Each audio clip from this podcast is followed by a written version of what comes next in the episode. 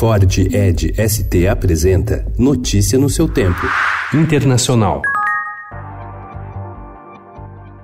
O Irã ameaçou cortar as importações do Brasil se a Petrobras não reabastecer os dois cargueiros iranianos carregados de milho que estão parados desde junho no porto de Paranaguá por falta de combustível. A estatal alega que as embarcações são alvo de sanções americanas e teme ser punida. O governo do Irã também insinuou ontem que estaria aberto a uma troca com o Reino Unido de petroleiros interceptados. A empresa proprietária de uma embarcação de bandeira britânica confiscada pelas autoridades iranianas disse que espera ter progressos após conversar com a tripulação do navio. Uma agência de notícias da Coreia do Sul informou ontem que a Coreia do Norte disparou dois mísseis no Mar do Leste, o Mar do Japão. O governo americano está ciente dos disparos, segundo a agência, e confirmou o lançamento. Não há informações sobre o tipo do armamento. Oficiais de inteligência da Coreia do Sul e dos Estados Unidos estão analisando o que teria sido lançado.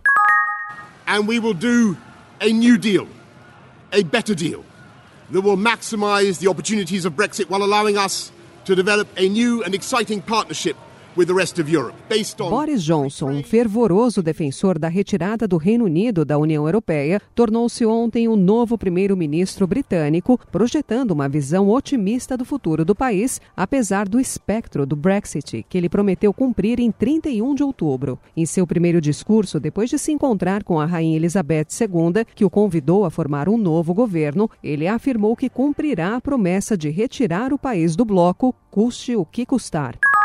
Based on Justice Department policy and principles of fairness we decided we would not make a determination as to whether the president committed a crime. O procurador especial Robert Miller, que investigou o envolvimento russo nas eleições americanas de 2016, disse ontem em uma audiência no Congresso que suas investigações não isentam o presidente Donald Trump, que pode ser denunciado após deixar a Casa Branca. O chamado relatório Miller inocentou o presidente de conspiração com Moscou em 2016, mas não descartou a hipótese de obstrução de justiça. Notícia no seu tempo. É um oferecimento de Ford Edge ST, o SUV que coloca performance na sua rotina até na hora de você se informar.